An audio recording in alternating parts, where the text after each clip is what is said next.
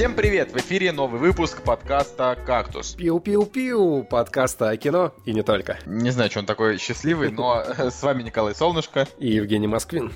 Да, а, Николай в этот раз находится в Норвегии, так что у вас есть просто уникальная возможность немножечко его похейтить за то, что он там э, видит все эти красивые виды, а, а подкаст не записывает с нами, пес. Наша команда хоккейная обыграла Норвегию 6-1. Вот так вот. Наша команда обыграла Норвегию, а, а, а Николай, Николай уехал вот он... в Норвегию, да. А Николай просто, да, уехал туда. Еще там, наверное, этими э, ингаляторами пользуется. Ингаляторами? Палатками он там пользуется, ну, ладно, в первую очередь. А, ну что, Женя, расскажи, тебя вот не было две недели, я этот, я, я как, знаешь, как постоянный ведущий нашего подкаста, я всем нашим гостям, которые приходят, приходят к нам, к нам, значит, э, на огонек. Это только Цигулеев? Нет, ну вот э, как бы вы же по очереди. Неделя ты, неделя он. Как-то так получается. Поэтому я и говорю, нашим гостям задаю вопросы. Как они поживали последние две недели? Слушай, ну, э, на самом деле э, чудесно. Смотри, у меня был выбор. Э, ну, точнее, как выбор? Пойти на Черную Пантеру, так же она называется. на Черную да, Женя, именно так она называется, именно так прокатчики ее назвали, когда звали нас на пресс-показ. Да, вот, на который я не пошел, потому что у меня был выбор пойти в театр, в Михайловский театр, вот, на Дон Кихота, либо пойти на Марвел Черную Пантеру. Ну, как бы пока я еще хожу в театр.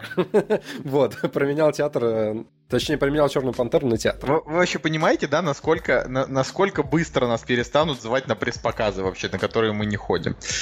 Но э, я, конечно, рад за тебя. Надеюсь, что спектакль был хорош. Да херня. Я хотел сказать, надеюсь, он стоил того, того чтобы, чтобы перестать дружить с, не, не, подожди. с СПР. Актеры плохо играют, музыка, типа саундтрек, ну такой себе. А, постановка, режиссер, ну видно, что не дотянул в каких-то моментах декорации. Ну как бы да, клевые декорации, но в целом, знаешь, не, не то, не все. ну это если бы стандартными словами. А почему актеры плохо играют? Да не, это я к тому, что как мы обычно кино э, описываем, так можно и постановку описать. Не, на самом деле, э, Дон Кихот как бы это был балет вообще, вот, и... Э, Господи. Да, это был балет, и вот если я закончил декорациями, декорации там действительно очень классные. Балет, но вот он немножко классический, ну, точнее, слишком классический, наверное. Вот хотел... Он немножко классический. Хотелось бы увидеть уже что-то более такое современное, а там вот прям реально такой true classical балет. Э, вот. Я первый акт вообще засыпал. То есть я сидел, мечтал реально о пельмешках. Очень хотелось есть. Я такой думаю, господи, пельмешки. И я где-то в первом акте такой прикорнул немного. Потом хопс, там был какой-то экшен, реально прям экшен-экшен. Я такой проснулся, и вот с этого момента было неплохо.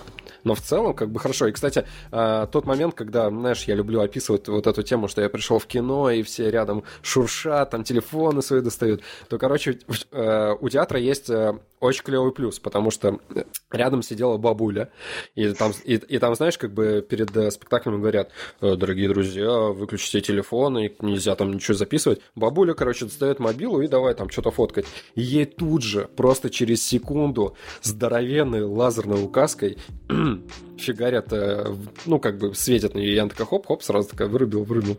Вот, в этом отношении все, конечно, было замечательно, никто не это не, шуш, не шуршал. И ничего. Очень странно, что после объявления, именно после объявления бабулька достала телефон ну, блин, для того, чтобы, это, же, это, это же бабулька. Это вообще очень странная фигня, и, кстати, блин, китайцев вообще просто адово. Это, это как если бы ты шел по магазину, там было бы написано не воровать, а ты зашел просто что-то купить, и, ты, и ты в этот момент такой, блин, вот так вот, для что я хотел все это время. Ну, это забавно, конечно, забавно. Вот. Странные люди. А я вот заставил себя посмотреть э, фильм Пола Томаса Андерсона. Ну, я сегодня про него расскажу, но просто сам факт, что э, после трейлера я реально с такой натяжкой вообще на него шел, с таким скрипом. Думал, блин, нет, только не это. Тем более, что я как бы не, небольшой фанат нефти, э, небольшой фанат мастера, да, и вот как-то не могу я сказать, что Пол Томас Андерсон это мое. Вот, так что тут так, как такое, да, это будет интересно. Ну давай тогда без, без всяких задержек. А, кстати, Что? да. Подожди, а у тебя-то как дела? Ты-то ничего не рассказал? Так, так я же говорю, вот Пола Томаса Андерсона заставил себя посмотреть. Я, Все мы- это, все, мы- все мы- твои мы- дела? Мы впервые за год после переезда в Москву сыграли в мозгобойню. Мы просто играем, ну, О. играли в мозгобойню еще тогда с Николаем в Петербурге. А, у нас, ну, несколько разных команд, мы играли в нескольких. И э, так как мы уже практически год как переехали в Москву, ну, в Москве тоже есть мозгобойни, но все как-то не было времени собрать команду. И вот, наконец-то, мы собрали команду, в которой все ребята, это все, кто переехали из Питера в Москву. То есть у нас чисто питерский тим. Вот. И мы вчера неплохо сыграли, заняли 12 место из 30. Шли довольно, шли довольно бодренько, но как бы понятно, что... На чем завалились? Да, не, ну мы... Так мы нам не то чтобы заваливались, мы, мы довольно ровно шли. Там типа 7, 7 вопросов каждый тур. Мы в среднем отвечали просто там на 5. Один раз ответили на 4, один раз на 6. Но как бы просто там были команды, которые отвечали на все. Вот, поэтому... Поэтому мы типа оказались, оказались не... Но там, там были довольно интересные вопросы. Например, там... а, Ну, мы как раз на каверзные вопросы вообще отвечали очень легко. Там был такой дурацкий вопрос. а, Там картинка какого-то художника э, с э, откушенным наполовину лицом. А, И там сказано, что это за художник? Типа, ну, мы думали-думали, так и не поняли, кто, а это типа Айвазовский, потому что у него половина лица откушена, типа как в Apple, яблоко, да, ну, ну, понимаешь, да, Айвазовский. Это мы такие, чё? Ну, то есть это- Забавно, забавно. это- это Ну, блин. Подсказки, да. э, Ну, для такие вопросы, до которых нужно догадаться, потому что я вот до поры до времени, и это очень странно, потому что ты сейчас говорил про мозгобойню, а я до поры до времени про нее вообще не знал. И Надя вот, э, она тогда, когда устроилась на новую работу, начала э, ходить на мозгобойню, и просто А, у нас... И а у нас ты не ходишь на мозгобой? ну, я не хожу, потому что у меня времени нет из-за работы. В смысле, Но- у тебя времени нет? Она же начинается в полвосьмого. Ну, я работаю, потом еще работаю. Блин, и, короче, просто я постоянно работаю пока что. Но, кстати, мы хот... я хочу сходить, вот, и получается там каждый... э, он- Они два раза в неделю ходят, и два раза в неделю я там каждый вечер разбираю вопросы. То есть Надя приходит и начинает мне вопросы э, рассказывать, которые там были. И мы такие, да, да, блин, это там такое... Ну, забавная ситуация. Плюс мы потом а, засели как-то в, бар, в баре вдвоем, даже потом втроем уже засели, и тоже играли что-то по типу мозгобойни, ну так, чисто по лайтовому между друзьями. Ну, довольно интересная тема. Ух. Так, ну вот, собственно, так у меня дела и это. Так у меня, так, так у меня дела и есть. Это для меня такое самое яркое впечатление последней недели, потому что Потому что все, что мы делали на выходных, это смотрели фильмы просто в усиленных вообще количествах, а, а вот мозгобойня это то, чего я ждал, и не знаю, чуть ли не целый год. Вот, так что давай, наверное, перейдем к премьерам, обсудим их на этой неделе довольно много, так что предлагаю не тормозить. Поехали. Вот и они! Премьеры недели!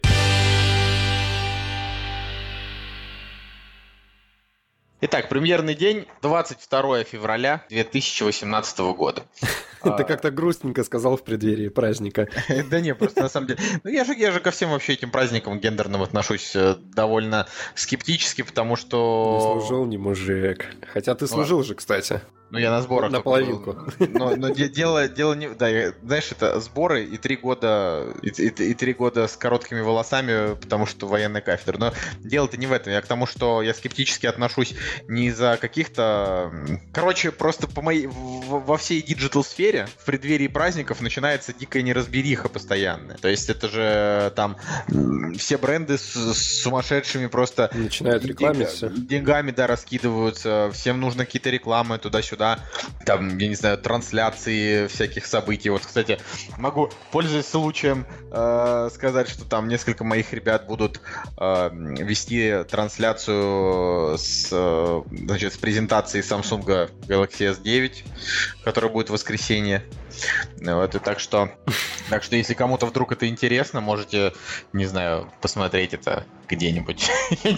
Не, буду говорить у кого, неважно. Просто, просто очень много, очень много активизировалось людей, там, начиная от э, цветов с 14 февраля, да, заканчивая просто всем подряд, я не знаю, службами доставки, э, там, электроникой, одеждой, в общем, они совершенно невероятно нас одолевают.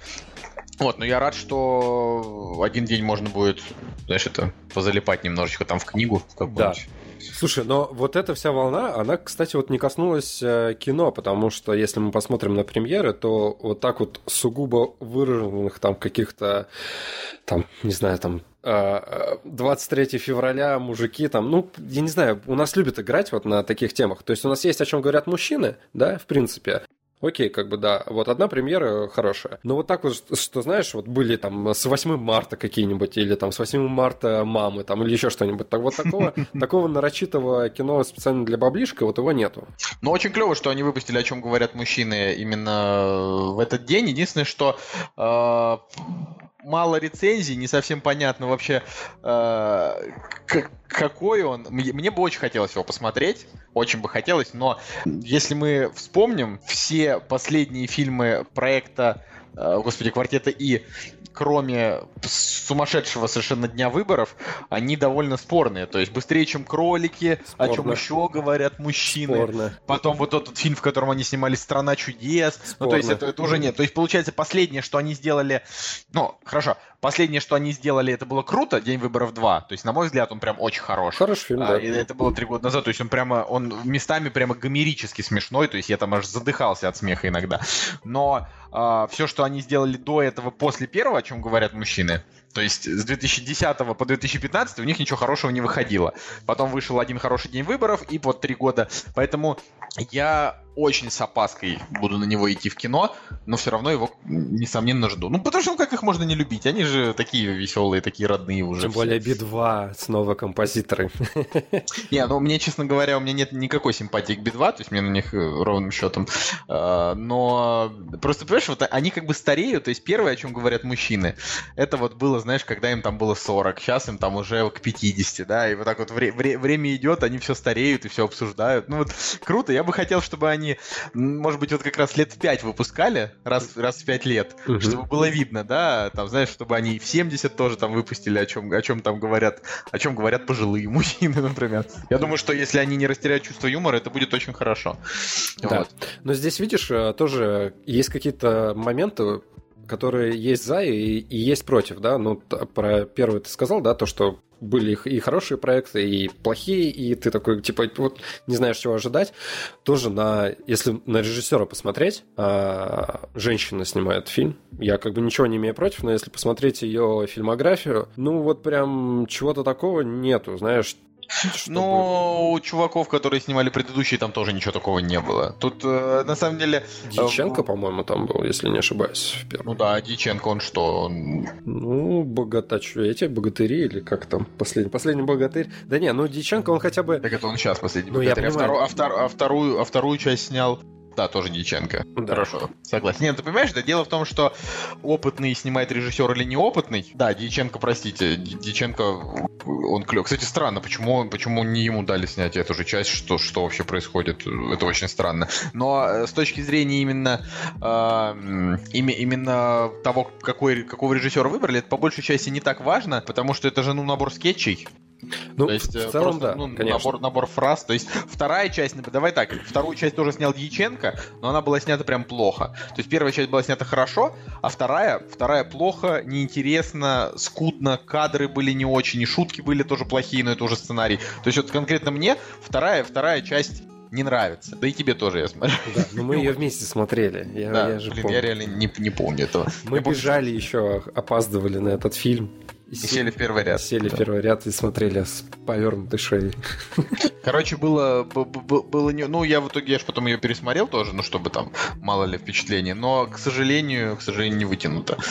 Поэтому... Да. Ну, вот э, трейлеры, да, там сначала выходил какой-то тизер, трейлер, непонятно. Вот последний, да, вот, который есть, он уже как-то более такой коммерческий, хорошо сделанный и как бы дарит надежду. Вот то, что было в начале, что-то я так с сомнением к этому относился, но... С чипсами? Ну да, с чипсами вот эта вот тема. Блин, ненавижу чипсы в кино. Это вообще просто... Я готов законопроект какой-нибудь написать, чтобы э, исключить чипсы из фильмов. Блин, реально... Смотри, предложишь законопроект исключить чипсы, они возьмут и исключат все иностранные фильмы. Вот. Э, ну, короче, я надеюсь, что будет хорошо, а дальше, ну, как бы, а как выйдет, посмотрим. Кстати, возможно, возможно сходим, сходим на этот фильм. Ну я, я, я, я, я на него с радостью схожу. Единственное, что нужно будет смотреть Черную пантеру, про которую можно тоже сказать, что она выходит на этой неделе. А, ну, просто э, с 23, по-моему, числа или даже 22 она в IMAX, э, и в широкий прокат чуть позже она выходит, то ли 26-го, то ли что-то такое. Вот, и суть в том, что «Черная пантера» это что-то по отзывам фильм не очень. то есть, как бы, он по, он по отзывам очень крутой, э, значит, у американских критиков, а все, кто его смотрит, говорят, блин, ну, что-то я хз, фильм очень средний. Вот. Да. Да, все верно, 26 февраля. Вот он, уже 3, 3800 оценок, все стоят шестерки, но я, я, честно говоря, в принципе, ожидал, что так будет. А, тем не менее, все равно, конечно, гляну. Ну вот, э, знаешь, я впервые вижу, чтобы был было отрицательных больше, чем положительных э, на марвеловском фильме, понимаешь? Ну, не знаю, как бы у меня опыт э, Black э, Movie это вот Тупак легенда, и я до сих пор вспоминаю этот фильм с огромной улыбкой на лице, потому что это вот прям жестятина-то была такая отменная, которую было тяжело смотреть. Мне просто интересно вот единственное, что мне может быть интересно, это то, как, с какой стороны еще можно, еще может быть комиксовое кино. Но, как я понял, они ничего нового, как бы, это вот прям откровенно нового, ну, не показывают это, этим фильмом. Просто, в общем, да, не, не, не важно. Короче, посмотрим. Главное, что э, ее в любом случае надо посмотреть. Но вот мне на данный момент, о чем говорят мужчины 3, хочется посмотреть реально больше, больше чем Черную согласен, Пантеру. Согласен. Что, что очень странно. А, значит, также на этой неделе продолжается, как говори, говорил там Цигулиев на, на, ну, там, неделю назад, а, продолжается Оскаровский марафон. Это хорошо. Да, в этот раз э, Стивен Спилберг «Секретное досье». То есть перед большой премьерой первому игроку приготовиться. Вот он для Оскара на, на, наспех, наспех снял кинцо. И я, честно говоря, я очень люблю Спилберга. Я очень люблю Тома Хэнкса, как я говорил много раз, что мой любимый актер. И Мэрил Стрип тоже прекрасно. Но я не уверен, что прям очень стоит идти на него в кино, конкретно именно на этот фильм, потому что он по уровню, ну как бы это сказать, я посмотрел фильм Spotlight, да, тоже не в кино, и очень неплохо посмотрел, в общем-то.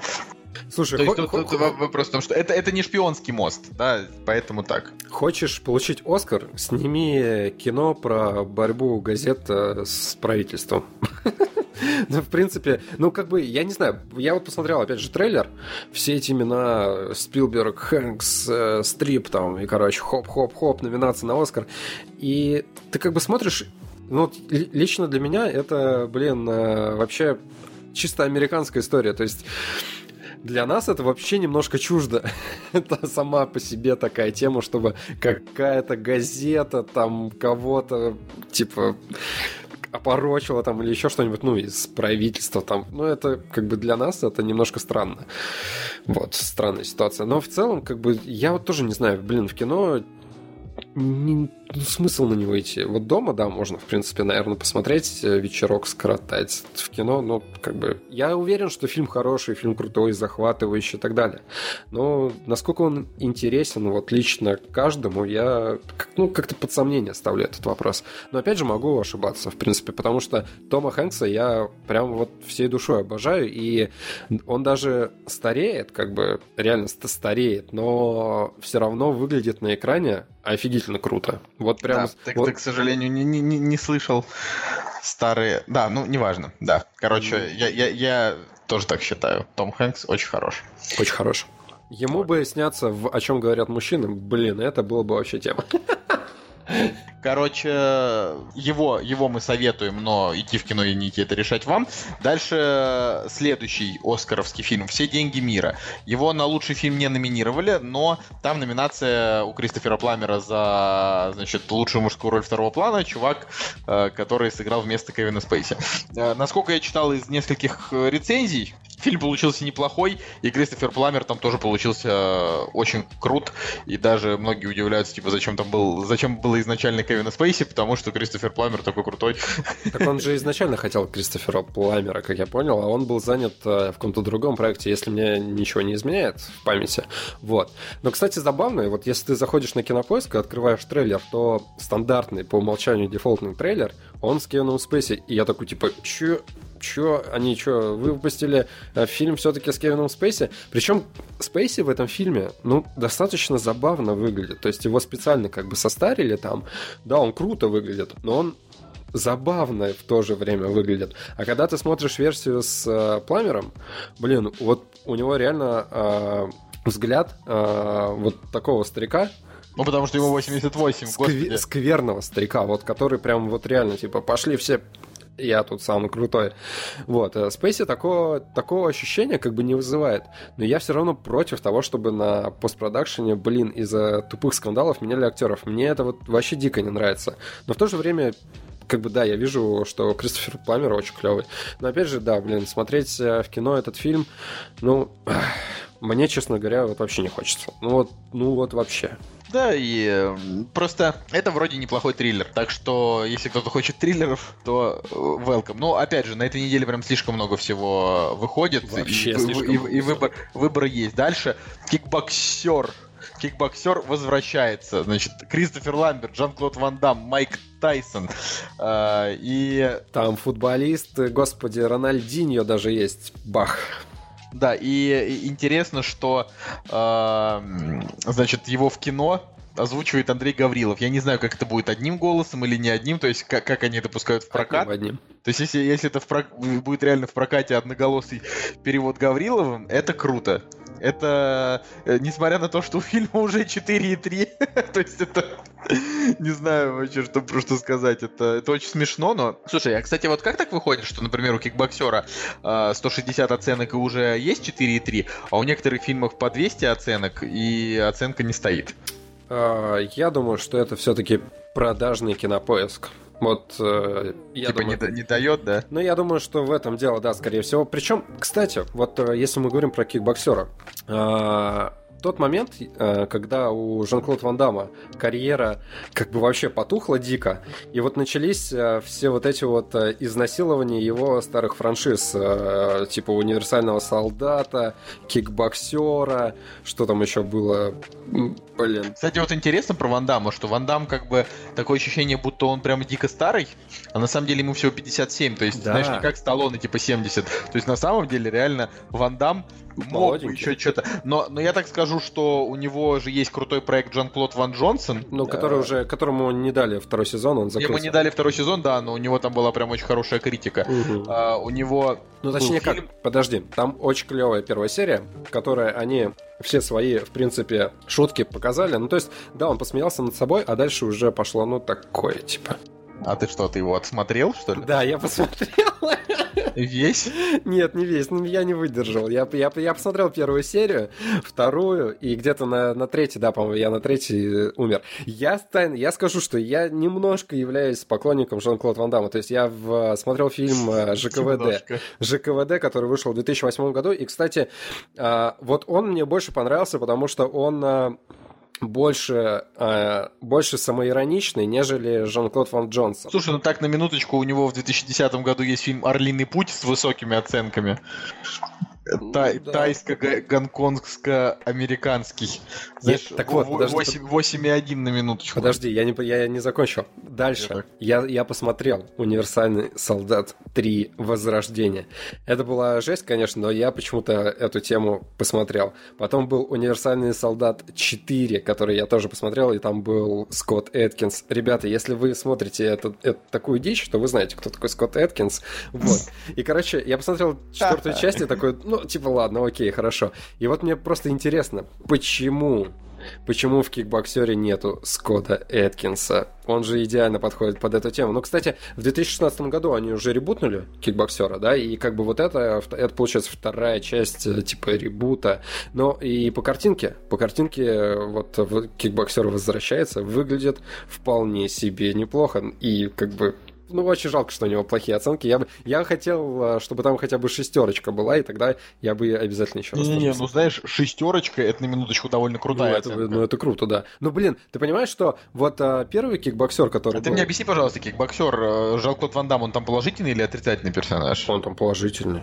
Ну, мало ли, я просто, я просто он, ну, типа, типа в, в ребуте он уже тренера играет. Ну, кстати, оригинальный кикбоксер-то был, ну, ничего такой, нормальный.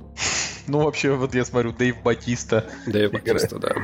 Играет. Ой, ладно, это, это конечно, это, это смешно и очень весело. Но а, кикбоксер возвращается, это то, что вы можете реально там с пивком и со своими друзьями посмотреть под Гаврилова в кино. Там уже вот, там, там вряд ли будет сидеть Женя Москвин, который будет а, на вас ворчать. То есть вы там можете просто ржать, жрать чипсы, рыгать и делать все, что вот вы хотите на 23 да. февраля. Да, ну это такое чисто, знаешь, пацанское кино, где типа там всякие где снимается в этом фильме просто куча всяких бойцов, ММА там и так далее, и так далее. По приколу. Ладно, дальше есть фильм «Ночные игры». Смешнули. Там интересно, что, во-первых, это ну, комедия-боевик, там играет Джейсон Бейтман и Рэйчел МакАдамс, э, и очень интересный, на мой взгляд, синопсис. Да. Вот. Не знаю, что из этого выйдет. Тоже задерживать на нем особенно внимание не хочу, но у фильма рейтинг R, э, значит, вероятнее всего, шуточки будут жесткие.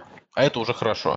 Я люблю более, такое кино. Ну, я, я просто не знаю, мне очень сложно сказать, потому что это как бы вроде не совсем тупая комедия, в которых обычно играет как раз Джейсон Бейтман, а именно такая прямо комедия с таким налетом боевичка что вот уже интересно, потому что, хотя, знаешь, Джейсон Бейтман тут же тоже попробовал себя в сериалах, ну, в драматических, он снялся в главной роли в сериале а, Озарк или Азарк, mm-hmm. вот, а, у которого тоже там неплохая оценка, его даже вроде продлили на второй сезон, насколько я знаю, вот, так что, ну, можно, можно посмотреть, можно подумать. Значит, следующий фильм, «Вся наша надежда». Тут просто надо сказать, что, вероятно, вы не пойдете на этот фильм 23 февраля, и... Да никто не пойдет, чувак, на этот фильм.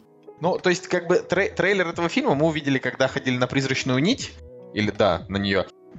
Это прямо такая какая-то очень безысходная драма с кучей каких-то тяжелых кадров и таких диалогов, в которых непонятно, тебе нужно радоваться или плакать. я, в общем, не знаю, я такое кино русское не люблю. А, это как, знаешь, там вот этот фильм «Жить», да, там, где, я не знаю, женщина грустила от того, что у нее умерли дочки, выкопала их трупы, кинула на тележку. В общем, такое, знаешь. Так что я, я, я, я не знаю, я вот, такое, я вот такое вот кино не люблю. Это, это вроде не чернуха, вот эта вот вся наша надежда, не чернуха, но это просто такая тяжелая драма. И кто такой Карен Геворкян, режиссер режиссер этого, режиссер этого фильма я тоже не знаю, но, видимо, так как у человека есть э, ну, там, награды Московского международного кинофестиваля, да, причем аж три Uh-huh. Как, я, как я понимаю, он тут довольно известный, но просто не, не для всех. Смотри, да просто, короче, вот есть такая тема, что у нас э, нет какого-то, блин, промежуточного кино, или его очень мало. Тут у нас либо гламурное, педиковатое немножко кино, которое, ну, реально большинству людей, оно реально чуждо. То есть э, показывают, э, не знаю, каких-то чекуль, которые там что-то делают на каких-то курортах там и так далее. Ну, реально кино очень оторванное от э, больших э, масс. Ну, есть такая тема. Либо, либо, Оторванное. либо, либо у нас снимают реально адовую чернуху, драму какую-то, которая загоняет в дикий депресняк. Вот чего-то такого среднего, промежуточного ее очень мало. Я беру все, и комедии, и драмы, там, и триллеры, не знаю, и, и, и то, и другое, и другое. То есть э, реально, потому что, ну, на очень тяжелый фильм не очень хочется идти в кино. Ну, как бы, ты как бы с этим и так каждый день сталкиваешься на улице, и тебе еще это в кино смотреть, ну... Ну, я больше скажу, я вообще не люблю смотреть тяжелые фильмы, поэтому я не смотрю Звягинцева. То есть, как бы, я люблю драм, это предъявили тут э, в комментариях к прошлому выпуску, что типа мы как бы не, не, не любим тяжелые фильмы, нам тут комедии подавай. Ну, так вот, это хрень полная. Я, конечно, драмы люблю очень сильно. Особенно если вспомнить я Дэниел Блейк, очень хороший. Очень-очень хороший Спасибо драма. киноафише за то, да. что пригласили нас. Да, и Вуди Аллен тоже был прекрасен. Ну и вообще, драмы — это классно, но когда драмы как бы не просто рассказывают тебе историю, а рассказывают тебе историю, погружая тебя в какую-то пучину депрессии, э, я лично в этом удовольствия не вижу. А поклонники Звягинцева, они как раз видят, вот им нравится. Чем тяжелее, тем лучше. Вот. Я уверен, что это так. Иначе какой смысл еще смотреть Звягинцева, как не, ну я не знаю, э, загрузиться. Ну, в плане, я, я сомневаюсь, что эти фильмы прямо дают какую-то охрененную почву для мыслей, потому что у него все мысли там довольно на поверхности. Так, так, вот ну, я скажу. Смотри, вот в, из этой же серии, когда вышел э, Витька Чеснок, вот мне как бы и по этой причине не очень его хотелось смотреть, потому что, ну, ты смотришь трейлер, да даже первые 15 минут там этого фильма, да, они такие, ну, ёб твою, ну, я, я реально как бы от, отъехать там, не знаю, на 20 километров в деревню, и, и ты с этим, ну, как бы тебе в кино не надо ходить, ты с этим столкнешься. А еще и за день, деньги за это платить, ну, это, блин, вообще странно.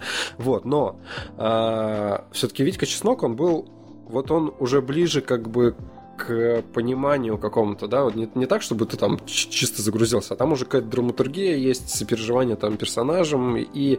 Ну, Витька Чеснок, он э, просто, его проблема в том, что он немножечко никакой. Он и не грустный, и не веселый, ну, он такой, и, да, и не да. задумчивый э, и не легкомысленный, он просто, просто обычный, никакой. Но на вся наша надежда, вот я посмотрел трейлер, и в целом ощущение того, что как бы это, наверное, интересный фильм, наверное, интересный, как бы. И, и здесь есть главный герой, который, а, ну там какой-то мужик, ну прям реально мужик какой-то, да.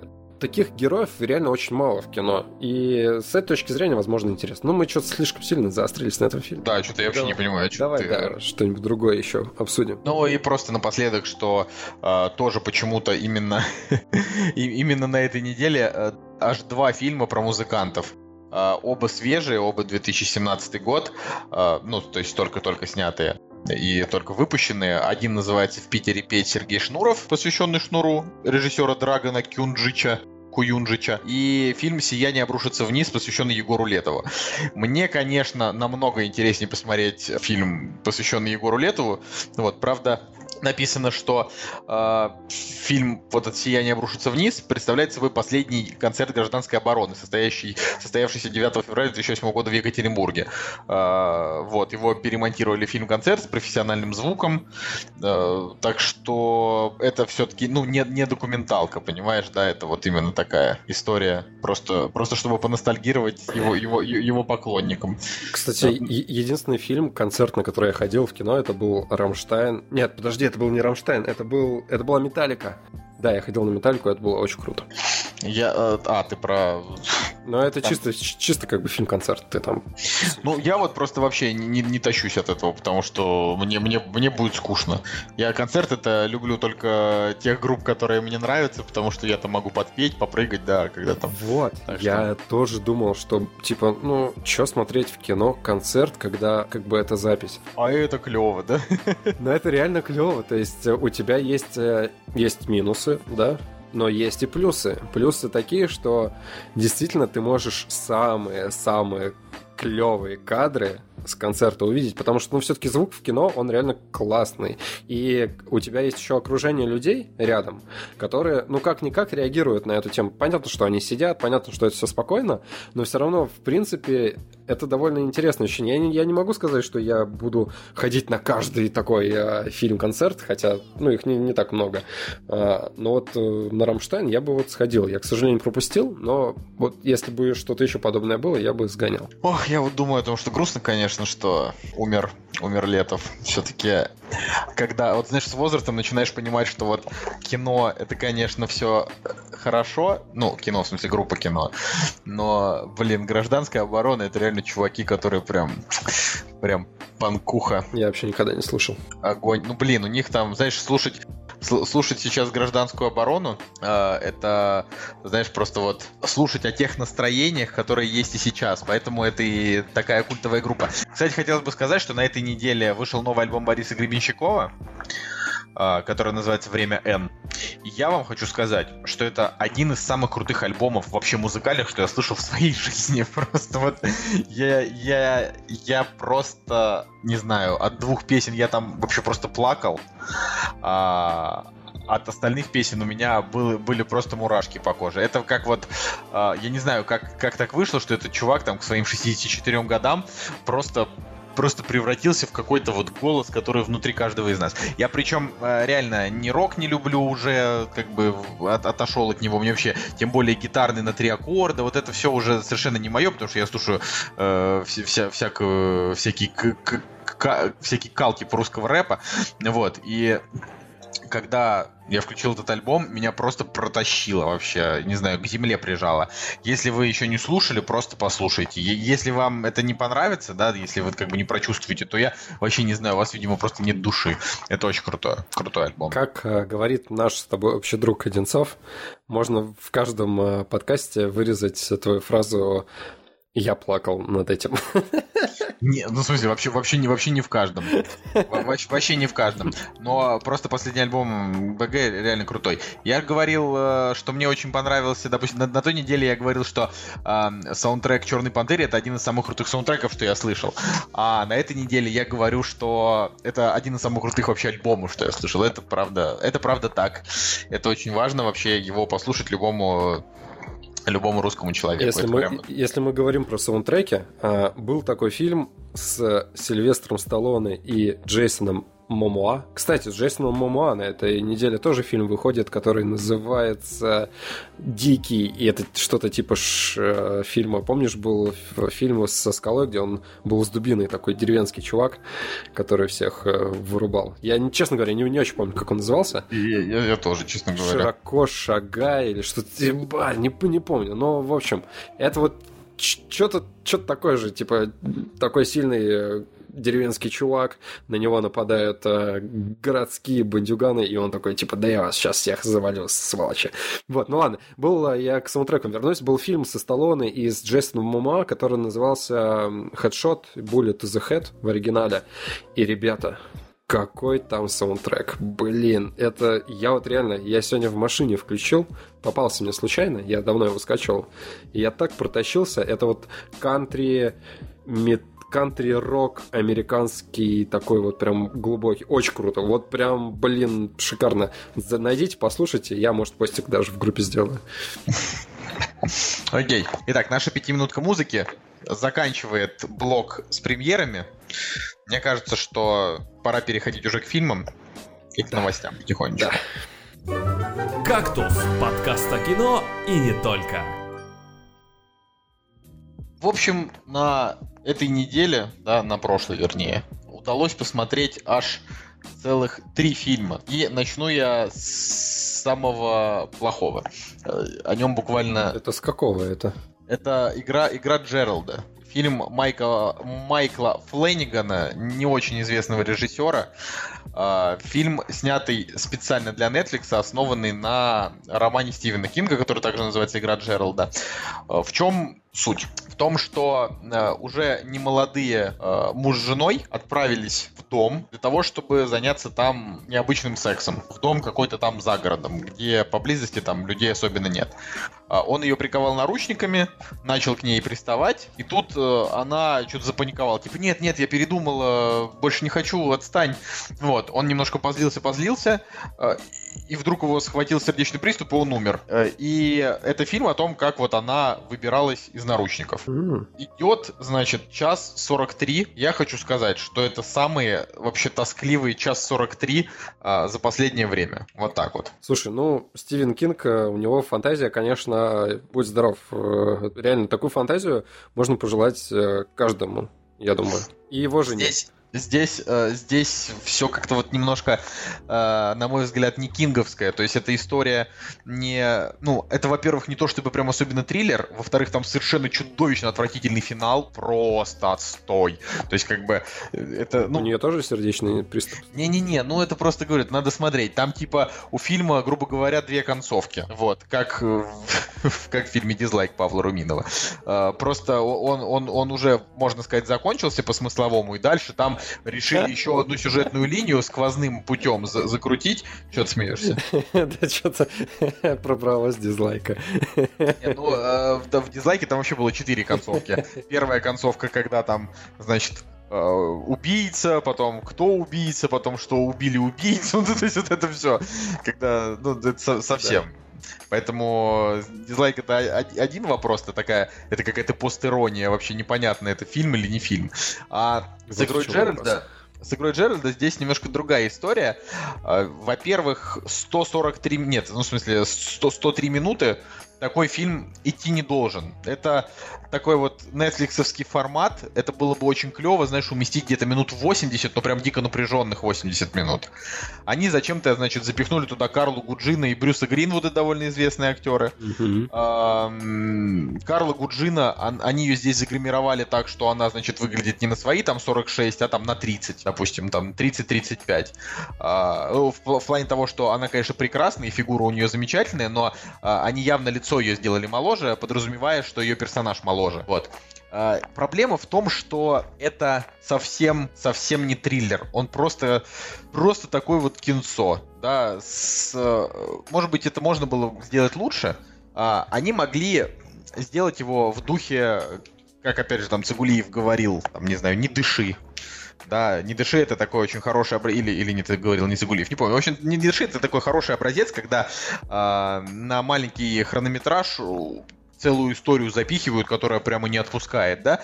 А, а здесь ну, по большей части вот ее там ну, наручниками приковал чувак, откинулся, у нее начались галлюцинации и воспоминания. И она просто галлюцинирует и вспоминает, да. То есть там, там правда ничего. Единственная как бы опасность, которая ее поджидает, это то, что э, собака, мимо которой они проезжали на машине, э, она ее прикормила каким-то мясом, а потом эта собака забралась дома, начала там от ее мужа, который умирает, куски там отрывать и жрать. Но это как бы тоже без этого, без какой-то там ужаса и натурализма, то есть просто она там что-то подбежала, она же не видит, что там происходит, она там отрывает от него какой-то кусок, идет его жует, на тетку не набрасывает оказывается. Ну, в общем, там как-то вот собака тоже, знаешь, не, не Куджо из того же Стивена Кинга, которая реально там, знаешь, э, сумасшедшая, агрессивная, а просто, ну, какая-то бродяга, которая, типа, видит мясо. Ну, тоже это очень странно, очень странно. И что удивительно во всем этом, что у фильма на самом-то деле хорошая критика, понимаешь? Угу. То есть э, фишка в том, что, э, насколько я понимаю, у него метакритик то ли 76, то ли сколько-то, я для того, чтобы не врать, не врать сейчас, сейчас скажу точно. Э, минуточку, 77 у него. То есть это вот, это как бы я бы сказал, это идеальная оценка. Идеальная просто оценка. И все пишут, что, значит, вот я тебе могу просто зачитать. Игра Джеральда — это симфония саспенса и ужаса, люди пишут, понимаешь? Пишут, что это типа охренительный маленький триллер. Э, значит, э, пишут, что режиссер понял, типа, как делать, значит, ужастик на, един... на одной локации. Но это все вообще неправда. То есть, давайте, конечно, порадуемся за Netflix с точки зрения там американской критики, но просто поверьте на слово, это очень слабое кино очень слабая. И там можно прицепиться абсолютно к чему угодно, и там клише на клише. Все, больше я о нем говорить не хочу, не советую. Слушай, Но... ну, Раз мы про Кинга говорим, давай я в двух словах про оно скажу. Или тебе есть еще что-то сказать? Не-не, давай, давай. Мне про это тоже нечего. Я немножко слоупок э, в плане фильмов ужасов, потому что я реально очкую фильмов ужасов, и все это с детства еще идет. Вот у меня что-то что не срослось в детстве с ними, и я как-то побаиваюсь их. Но знаешь, что самое приятное осознавать? Что когда ты посмотришь фильм ужасов, ты понимаешь, что тебя он пугает не так, как ты на него как бы готовился. То есть, видимо, я готовлюсь к худшему, а получаю как бы ну, не, не такое страшное. И оно меня, в принципе, вообще не напугало. Я немножко разочаровался фильмом, хотя оценки, что у друзей, что как бы у всех остальных, да, они просто зашкаливающие. То есть у меня среди всех моих друзей, которые посмотрели этот фильм, у меня самая низкая оценка, у меня семерочка стоит этому фильму. Мне mm-hmm. безумно, мне безумно нравится клоун, мне безумно нравятся дети, и в принципе картинка мне тоже нравится. Но а, я не увидел в этом фильме э, чего-то большего. Вот правда. То есть, э, как бы... Э, опять же, может быть завышенное ожидание, то есть потому что про него очень много похайпили, да, про него у него большие оценки, и ты и, видимо, на подсознании как бы ожидаешь чего-то, ну вот прям нереально крутого. А пример нереально крутого для меня, ну вот в таком жанре, это, допустим, «Хижина в лесу». Вот, я как бы... Ну, это разные вещи. Я, я, я понимаю, что они разные, но в принципе, да, вот когда я посмотрел, допустим, «Хижину в лесу», мне было, а, и страшно, б, и весело, и как-то, ну, более-менее забавно, и это, блин, запомнилось в памяти. Хорошо, ну давай я даже прочь возьму. Мне даже прочь было чуть-чуть поинтереснее наблюдать, хотя тоже, в принципе, разные вещи, наверное. Вот. А, просто я как бы... Отличная история, но она что-то немного заклишированная. понятно, что это как бы ремейк, и опять же, да, это основа основ, дети, и клоун там и так далее, но опять же, блин, забитые дети, которых э, достают э, старшики, дети, у которых э, родители, да, там какие-то извращенцы, уроды и так далее, и так далее. Во-первых, у нас есть, у нас есть книжка первоисточник. Ну, по- да, понятно. Да. Но, но я-то оцениваю сам фильм, да, и как конечный продукт, он не настолько меня впечатлил, что типа, блин, это же просто Genius. Хорошо, книжка может быть Genius, но сам фильм как бы, ну, о чем он? О том, что дети побороли твой страх и избили клоуна, ну, типа, ну, ништяк, как бы. А, в нем неоправданное, есть неоправданное насилие, которое а, неоправданное, реально, оно как бы непонятное. Потом, опять же, да, меня очень много клише, которые, как бы, от которых я немножко устал. То есть, э, Здесь это не, понятно, что немножко по другим соусам подано, в принципе, чуть-чуть. Но то или иное я уже, блин, реально 300 тысяч раз видел. Можно было, ну, как бы немножко как-то либо героев там чуть-чуть поменять, либо атмосферу какую-то немного под, подсоздать. Блин, ты, конечно, удивительный человек. Я просто, не, ну, пока вообще никого не встречал, кому бы, кому бы, не, не знаю, не понравилось этот. Ну, ос- какая, какова основная идея вообще? Я, я понимаю, что вообще вся, вся эта вселенная... Не, ну, в смысле, дело не в основной идее. Дело в том, что конкретно оно, да, это... Конкретно оно, это фильм э, очень атмосферный, и для 2018 года я бы сказал, что лучше атмосфера просто не придумал. Ну, имеется в виду, что сам фильм, понятно, не 2000, в смысле, не про 2018 год, я к тому, что для нашего времени, э, когда те же Marvel, да, они вообще не задумываются над атмосферностью, а клепают, по сути, одно и то же. Ну, правда, то есть я, и как бы я ни относился, нравится мне фильм или нет, их реально тяжело назвать атмосферными. Я только сейчас это понял. Я вот только сейчас это понял, что даже если фильм Марвел оказывается неплохим, в нем не хватает э, какого-то вот, не знаю, какого-то стержня. Даже, даже чертова Лига Справедливости более атмосферная, чем фильмы Марвел, просто она, ну, у нее атмосфера говеная, да, но, но она хотя бы есть. Вот, и если говорить про оно, то это именно вот, когда каждый кадр, он он, он передает что-то. И здесь э, просто тебе либо зашло, либо не зашло. То есть тебе никто, никто тебя не обвинит в том, что ты там не в восторге от него. Просто я тебе объясняю, почему люди от него в восторге.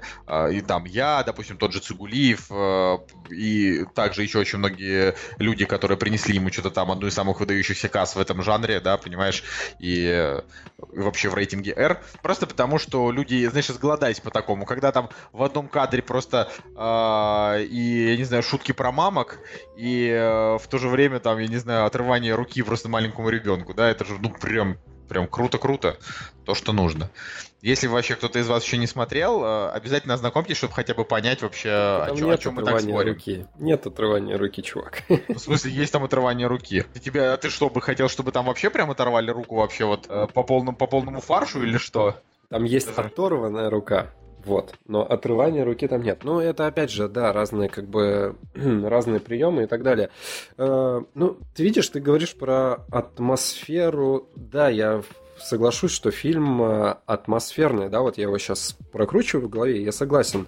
Э, но... но она тебя просто не зацепила. Это даже не пытайся в это вдумываться.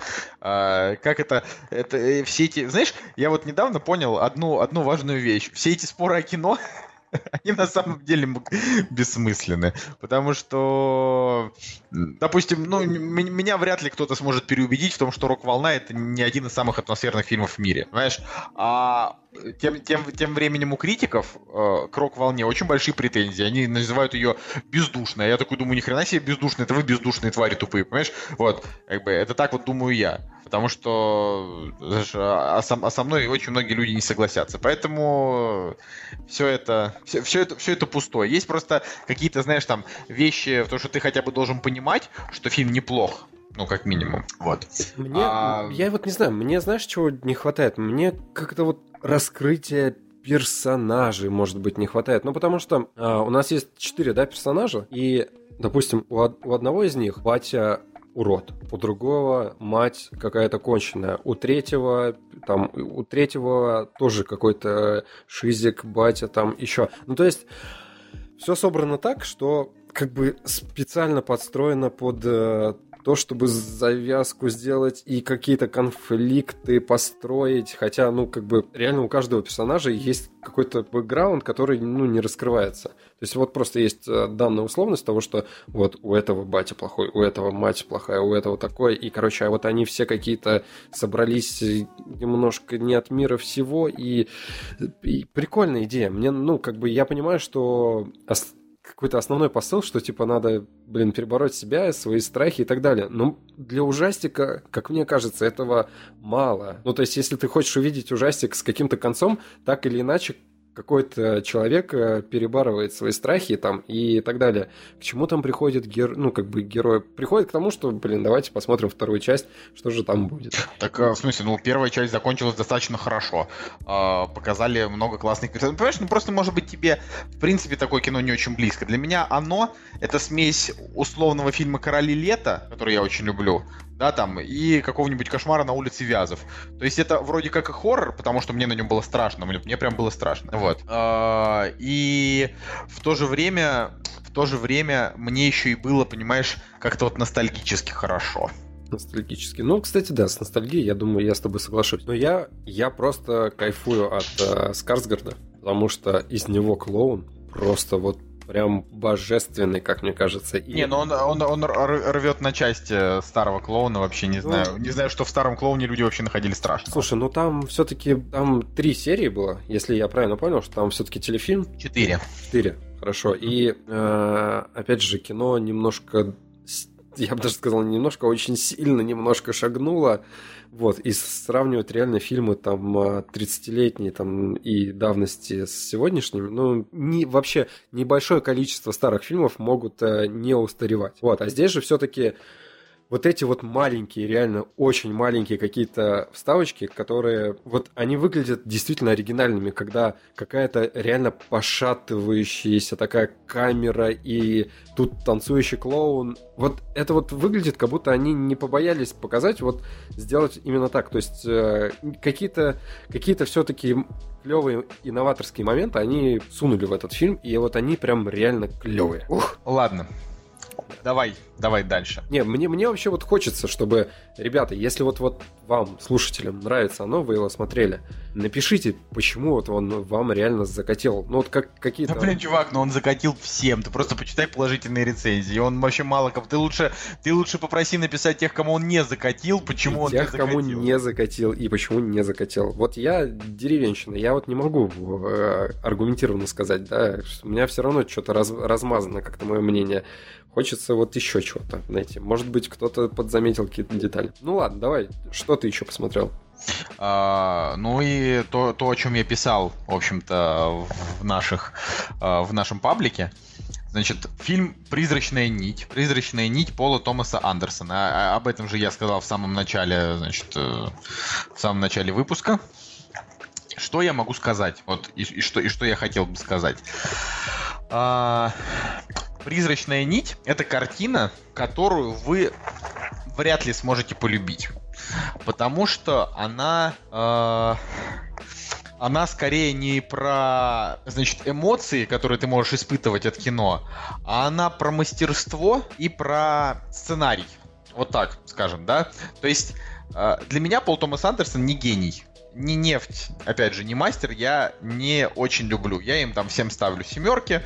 Э, потому что хорошие сцены, довольно крепкая режиссура, но самое классное это, конечно, то, что он там к себе привлекает гениальных актеров, и в данном фильме главную роль сыграл Дэниел Дэй Льюис, и все предыдущие выпуски мы говорили, ой, елки-палки, у Дэниела Дэй Льюиса три Оскара, а как же вот, э, если это последний фильм в его карьере, он еще может получить четвертый, будет вообще самый-самый титуловный. Короче, столько было сказано слов э, во все, все предыдущие разы, что уже не хочется на этом заостряться.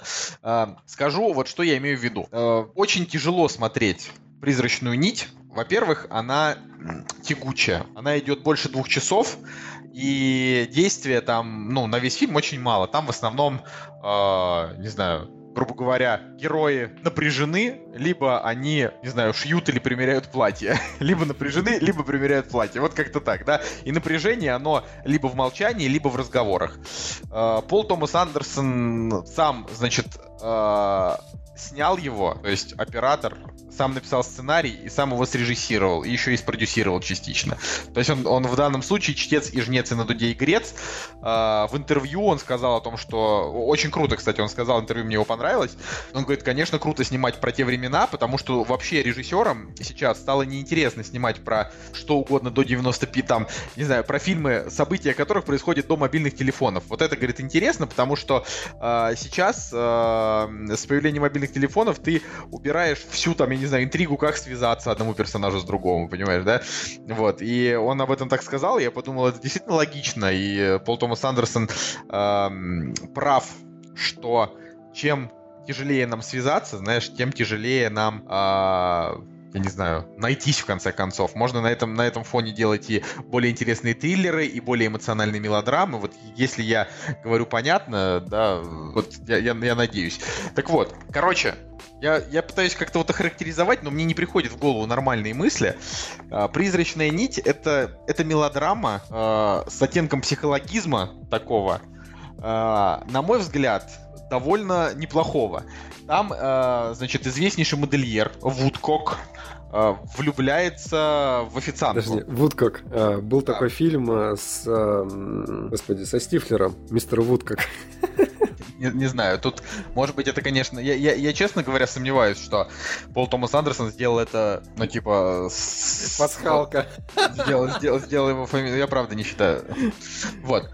Кстати, надо сказать, что критика у фильма, естественно, высокая, но зрительские оценки э, тоже, знаешь, не то чтобы прям какие-то сумасшедшие. То есть, ну, там 7,9 MDB, 7,4 у нас. То есть, это хорошие оценки, но не то чтобы прям какие-то сумасшедшие. Это еще раз говорит о том, что Пол Томас Андерсон, вот он либо вкатывает, либо не вкатывает. Короче, влюбляется Вудкок в официантку, приводит ее к себе домой, э, и, как и всех своих предыдущих женщин, он начинает ее очень сильно подавлять. Да, то есть ему интересно просто, чтобы она делала все, что он хочет, а он шил платья и там примерял эти платья на ней, и она помогала ему их тоже шить. То есть вот приводил ее, каждая женщина, которая у него была, он просто приводил ее к себе в дом, и э, она, ну, значит, она жила там в какой-то другой комнате, а, и в какой-то момент он ее просто выгонял.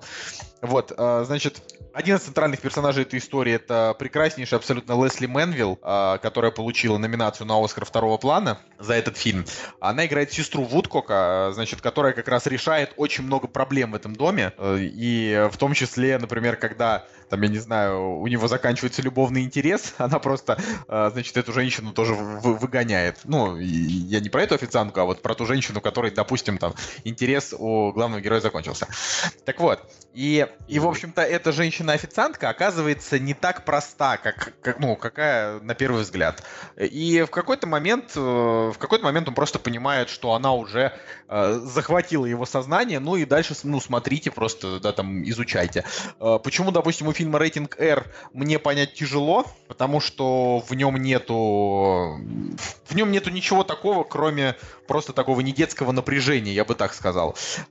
Когда ты его, когда ты его смотришь, какие-то моменты тебе интересно. Ты знаешь, вот если, например, Финчер, он э, создает триллер тем, что он э, подбирает музыку, да, динамичную, которая играет даже в тех местах, когда ничего не происходит, и ты чувствуешь, что что-то двигается. Вот. И, ну и плюс у него картинка и так далее, да. Пол Томас Андерсон, он создает напряжение, поэтому это как бы не просто мелодрама, а вот именно такая психологическая мелодрама. Э, она немножечко остросюжетная, да, даже. Э, весь ее острый сюжет заключается в том, что они очень так пронзительно молчат, или у них такие короткие фразы, которые они бросают друг другу, после которых ты там прям нервничаешь, думаешь, что же будет дальше, как же он отреагирует. Ну, то есть это такая э, игра, и, и, игра и актеров, и персонажей тоже игра. Вот. Я объясню даже, на самом деле, почему то, что я говорю про этот фильм, невозможно оформить в нормальную речь, и это набор слов. Я, правда, очень долго думал, как вообще про него рассказывать, но все, что мне приходило в голову, это реально набор рваных мыслей. Потому что это, это по сути, этот фильм — это набор э, рваных сцен. Они связаны между собой единым сюжетом, э, и они логичны, они последовательны но нужны они этому фильму или нет, и вообще этого фильма бы без них и не было, да, это решает только там сам режиссер и, соответственно, зритель.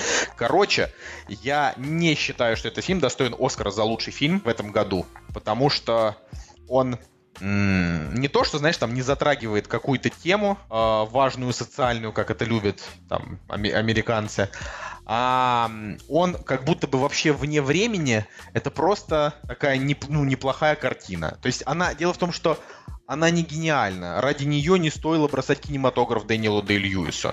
И самому ему, конечно, наверное, можно дать Оскар. Я бы Лесли Мэнвилл дал Оскар за женскую роль второго плана. А Дэниелу Дэй Льюису чисто теоретически я, ну, я был бы рад, если бы он получил за этот фильм статуэтку. Но если это не произойдет, и он уйдет как бы и больше в кино не вернется, будет обидно, что именно этот фильм его последний.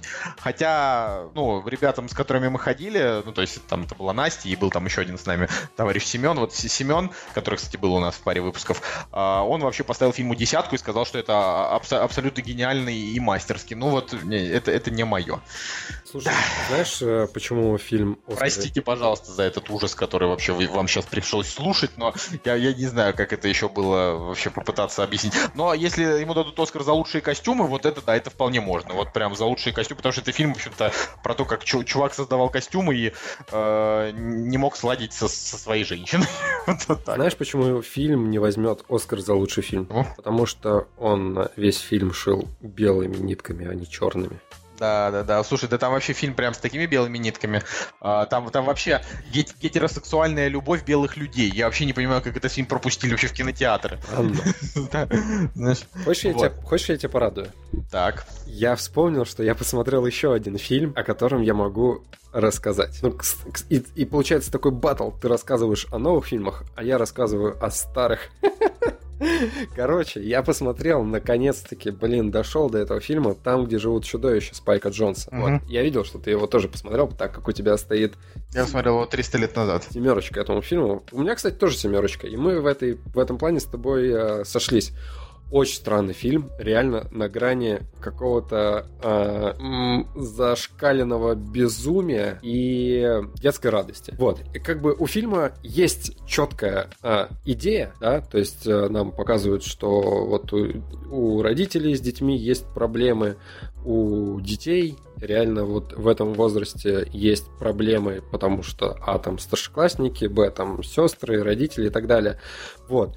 И этот фильм это как бы такая форма, как э, показать родителям и, возможно, детям. Но, кстати, я вот не знаю насчет того, стоит ли показывать э, там, где живут чудовища, детям до какого-то определенного возраста, потому что он немножко психоделический, как мне кажется. Вот если его посмотришь, кукуха, кукуха может, наверное, немного пойти лесом. Хотя э, интересно. Интересно в плане формы, потому что сами чудовища, которые представлены в этом фильме, если вы просто посмотрите на этот постер, ну, они заинтересуют. Вот. С другой стороны, проблема, вот, проблема фильма то, что он немножечко простой. Ну, то есть, сама история, да, она простая, как, как мне кажется в плане того, что чувак как бы просто сбегает от проблем и, и символично переживает все свои проблемы, с которыми он сталкивается в реальной жизни, он переживает их а, с а, какими-то вымышленными, ну, назовем их условно. Может, может они не вымышленные. Ну, я, я их назову условно вымышленными чуваками, да, ну, потому что понятно, что это сказочное какое-то действие, да, вот, это фэнтези в своем роде. Кстати, есть ли фэнтези в списке жанров у этого фильма? да, есть фэнтези, драма, приключения семейные. Вот. А, ну, в двух словах, о чем фильм. У мальчика проблемы в семье, он сбегает и чудесным образом попадает на остров, где живут э, чудовища, некая группа чудовищ, э, вот, у которых между собой тоже есть свои проблемы, и они э, как бы выбирают условно назовем, выбирают этого мальчика своим а, предводителем. Ну, это я так, в двух словах, чтобы особо ничего не спойлерить. Вот. А, просто форма. Я дав- давненько не встречал фильмов, которые бы были, ну вот, и э, немножко не мейнстримовые, и мейнстримовый, блин, в тот же момент. Это такая грань. Так, ты посмотри, во-первых, какого он года. В тот момент, когда он вышел, это был вообще не мейнстрим. 2009, я понимаю, что он уже, дав... что он уже давно. Ну, имеется в виду, что, что вот именно вот, вот то, о чем ты сейчас вот, вот, вот говоришь, да, а, о том, что он типа хипстерский до хрена, правильно? Ты хочешь сказать? Ну, я бы не сказал, что он хипстерский до хрена. Он про... Э, нет, ты понимаешь, что это вот действительно... как бы сказать, это вынужденная форма, то есть они осознанно пошли на эту форму, блин, подачи материала э, и представления вообще вот этого фэнтезийного мира, э, как завлечь, интересно показать, ну вот реально, что творится в башке у детей, допустим. Ну, он реально, он очень странный, он где-то балансирует между вот между каким-то достаточно, ну, я бы не сказал умным кино, но вот э, проницательным. Вот, мне кажется, проницательным кино и реально каким-то вот э, психоделическим. Вот с, вот этой точки зрения это реально интересная картина, которую реально интересно посмотреть. Но как бы неподготовленному зрителю, такому как мне, который, в принципе, ожидал, что, что может быть на экране, но вообще как бы не знаком был ни с, ни с э, книгой, ни с чем. И, и то есть я где-то... Были моменты, где я пару минут сидел такой думаю, ё, ё, Псель-мопсель, что это такое вообще? Но в конечном счете, когда в голове прокручивается уже потом фильм, я понимаю, что да, блин, это было круто. Ну, действительно, это, это реально было круто и забавно в какой-то степени. Ну, я не знаю, я не скажу, что я этот фильм очень люблю. Мне, мне, наверное, даже не очень комфортно как-то его вспоминать. То есть он как-то вот он, он мои струны души вот не зацепил. Знаешь? Ну, он не зацепляет струну души. Вот он, он э, хотя, хотя, кстати, там есть моменты, вот прям реально есть моменты, когда катарсис такой вот душевных эмоций, когда там, допустим, у героя все хорошо, да, и они там преодолевают, находят свое минутное счастье какое-то, а вот ты прям реально сидишь с улыбкой. Там есть момент, где они все вместе там засыпают, и это, и это вот прям реально е- какие-то набор кадров вот постановки, в какой-то момент он прям действительно очень классный, такой легкий, гениальный, ну, разными можно словами описать, но в тот же момент, через там, через пять минут, он может быть нереально психологически психологически тяжелым. То есть вот такой разброс и вот, э, вот это дрейфование вот между двумя настроениями, двумя формами какими-то, это, это необычно, вот реально необычно. Так что если не смотрели, посмотрите, в принципе, наверное, не пожалеете. Я вот э, не, не могу тебе сказать, не могу с тобой согласиться, пожалеют, не пожалеют. То есть, ну, тут так все. А, кино не, не для всех, так скажем, однозначно. А, следующий фильм и последний, про который я скажу, да, там на этой неделе, э, который мы посмотрели как Оскаровского номинанта, это фильм «Леди Бёрд». И «Леди Бёрд» — фильм режиссера Греты Гервик, это, значит, одна из немногих режиссеров женщин, которые номинированы на Оскар в этом, ну, не, не в этом году, в смысле, а вообще за историю Оскара. И, честно говоря, вот я так скажу, этот фильм настолько сильно мне понравился, что я считаю, что Оскар нужно отдать ему. Вот.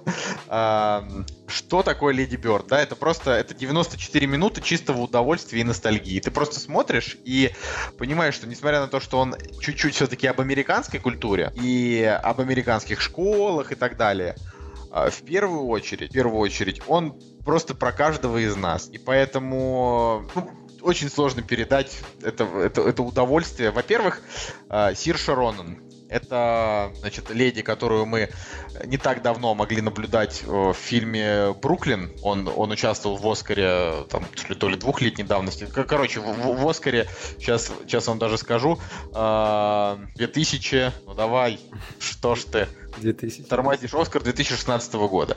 Да, все верно. Это тогда, это, это, это в том Оскаре, когда, по-моему, Ди Каприо выиграл, это когда мы его, помнишь, отсматривали. Э, отсматривали тогда все фильмы и ночью еще его комментировали.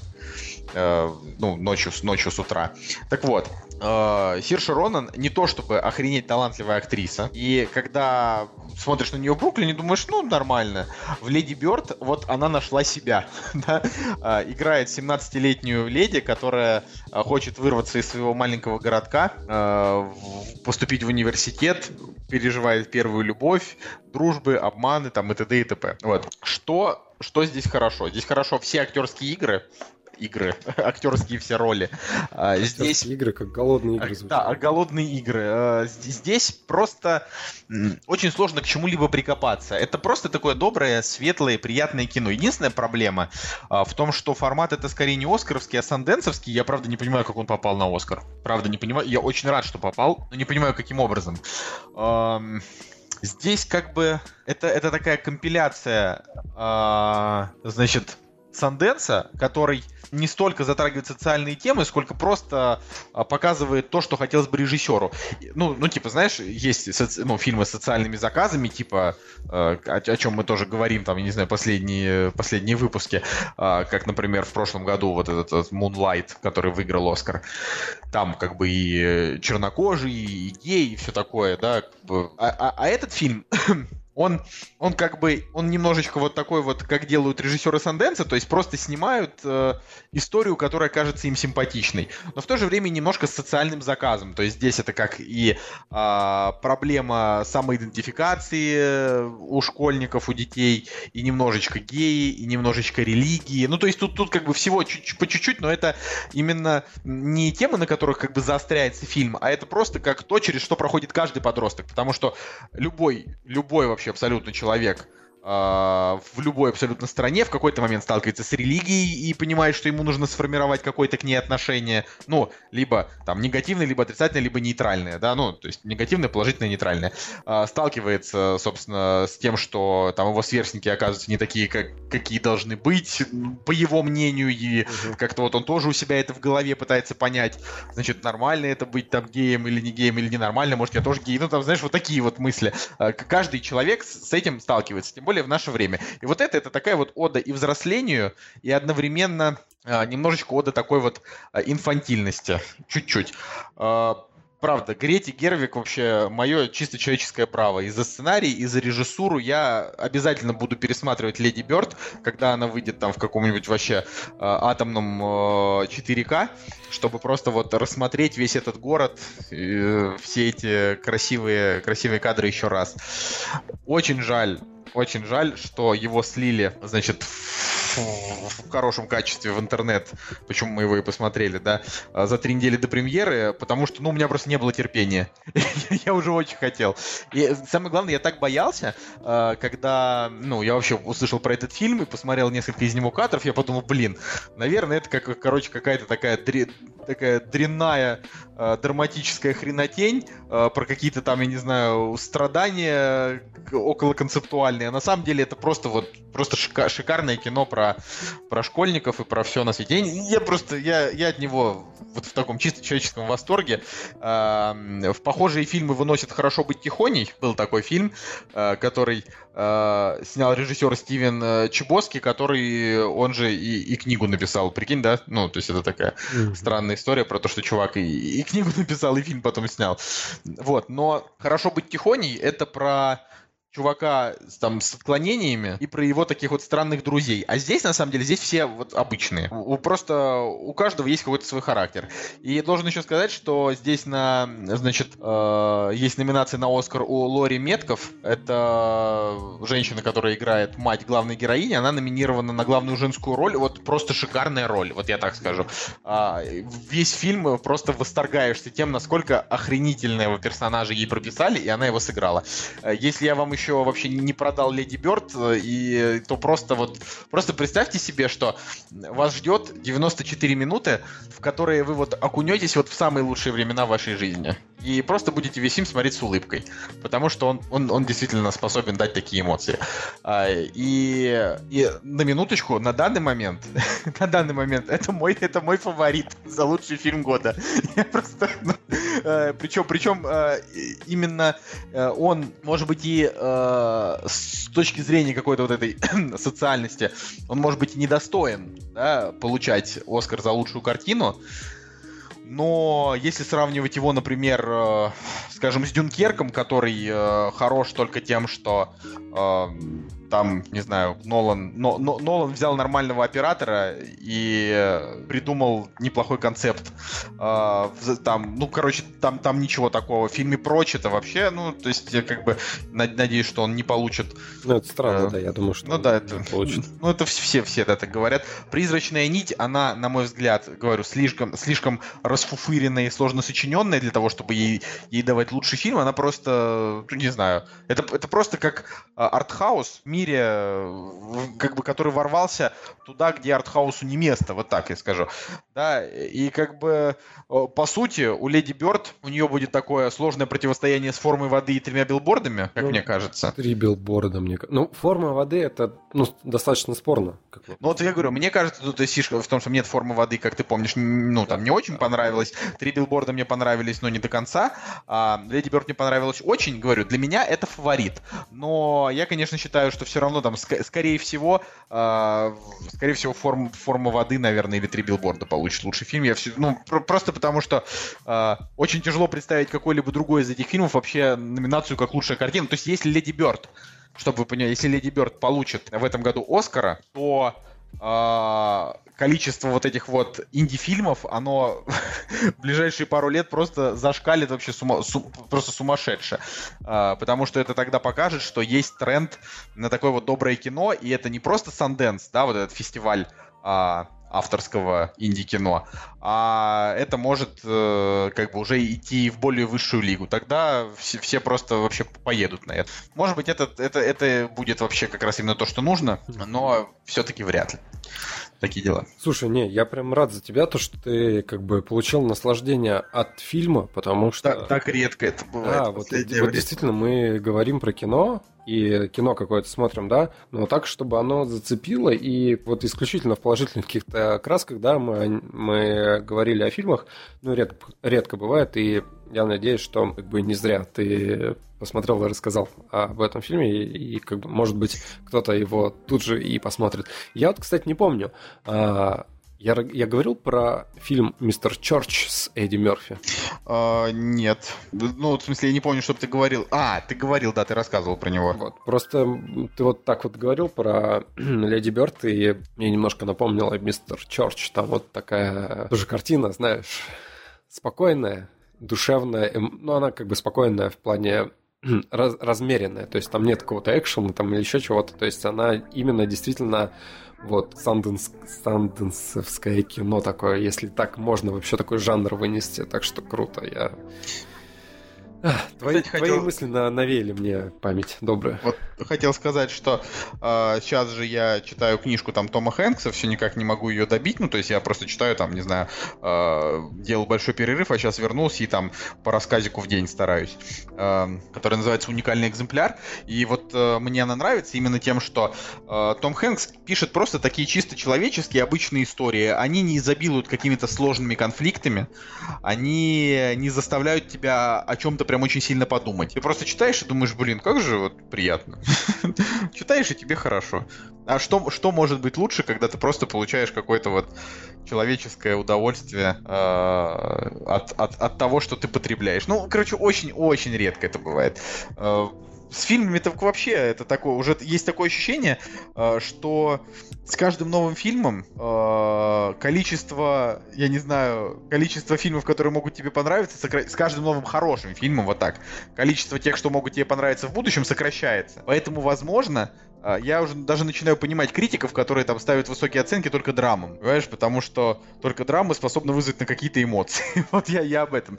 Так что Слушай, меня тут э, мистер Черч э, направил на фильм, который называется «Шофер Мисс Дейзи». У фильма четыре Оскара, там э, композитор Ханс Циммер в ролях Морган Фриман, а фильм 89 -го года. Просто, не, просто небольшое э, начало синопсиса. В основе сюжета непростые взаимоотношения богатой американки еврейского происхождения и ее водителя афроамериканца. Действие фильма происходит в Атланте в 50-е годы 20 века, когда расовые предрассудки были еще сильны. Ну, то есть, понимаешь, да, к чему я клонил? У фильма 4 Оскара. Не, ну, я думаю, что фильм клевый. Какого года? Какого года? 89-го. Не, ну, в 89-м году это там тоже был актуальный вопрос, поэтому... Поэтому это же хорошо. Я думаю, что нам стоит перейти к новостям, которых на этой неделе не очень много. Но мы о них поговорим. Но мы о них поговорим, да. «Кактус» — подкаст о кино и не только. Итак, новости, друзья. Сегодня мы поменялись с Колей ролями. Буду я новости читать. И первая новость вообще крышесносная, на мой взгляд, Дэнни Бойл может снять а, новую часть Бондианы. И, как мне кажется, это было бы очень круто. Издание Deadline рассказывает интересные вещи.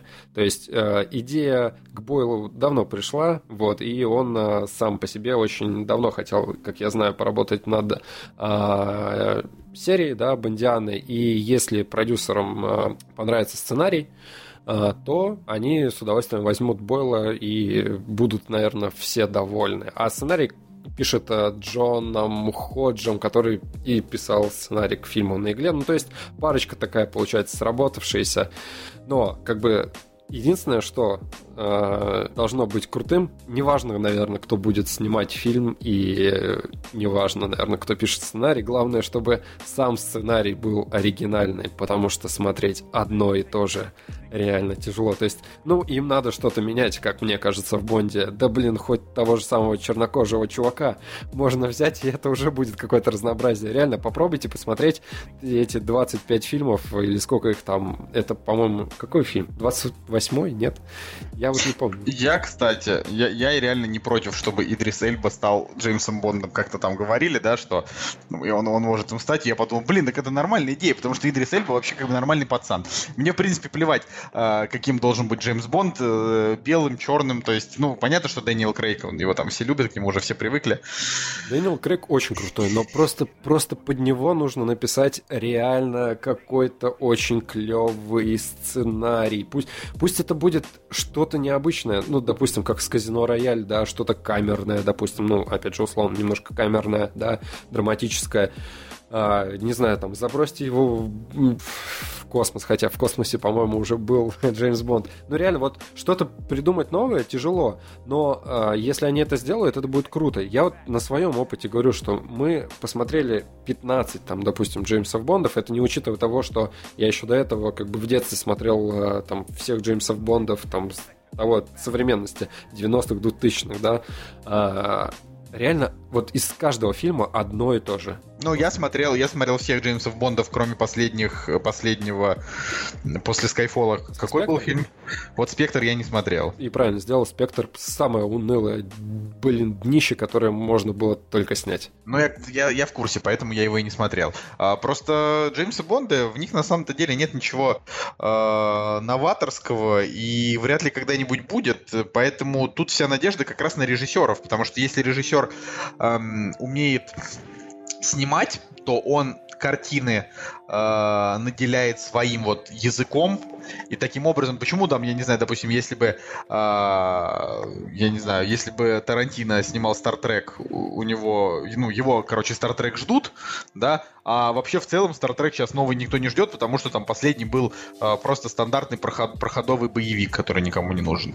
А Тарантино ждут, потому что интересно, какие там будут диалоги, на чем там будут построены конфликты. То есть можно показывать тех же самых злодеев, которые могут уничтожить мир, э, тех же самых женщин, э, с которыми он спит, а потом они погибают, но можно это сделать так, чтобы ты сказал, да, вот это прям огонь. Знаешь, тут поэтому а Дэнни Бойл это как раз один из тех режиссеров, которым, ну, которому ты веришь, тем более это режиссер лучшего фильма 2017 года, напоминаю.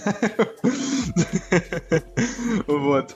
Э, так что вообще я считаю, что ему можно дать, можно и нужно дать шанс, но что-то мне подсказывает, что это новость это какая-то какая-то уточка, прям такая прям крякающая, прям. Возможно, возможно. Вот, вот смотри, вот а, продюсером реально не хватает какого-то нового глотка. Ну вот э, глотка свежего воздуха, конечно же. А, возьмем Marvel, да, они реально не боятся там рисковать. Ну, понятно, что это их вообще единственный как бы способ выживания в этой теме, да, ну, то есть они реально берут интересных каких-то молодых режиссеров, на которых, а, наверное, бы никто, кроме них, не обратил внимания, а так благодаря ним а, еще еще обращают внимание на, на какие-то малобюджетные фильмы, где были интересные режиссеры и смогли с небольшим количеством денег да, сделать что-то интересное. И вот э, продюсером Джеймса Бонда тоже, возможно, может быть, не стоит гнаться там за Бойлом, там, знаешь, или еще за чем-то.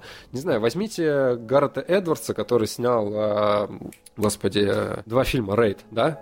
Возьмите этого чувака, блин, ну. да, и захреначьте Бонда, не знаю, там, в одном, в пятиэтажке, в хрущевке, где он будет люлей там навешивать в закрытом помещении. Ну, это я утрирую, конечно, но как бы что-то, блин, какой-то реально свежий глоток воздуха, ну, просто необходим.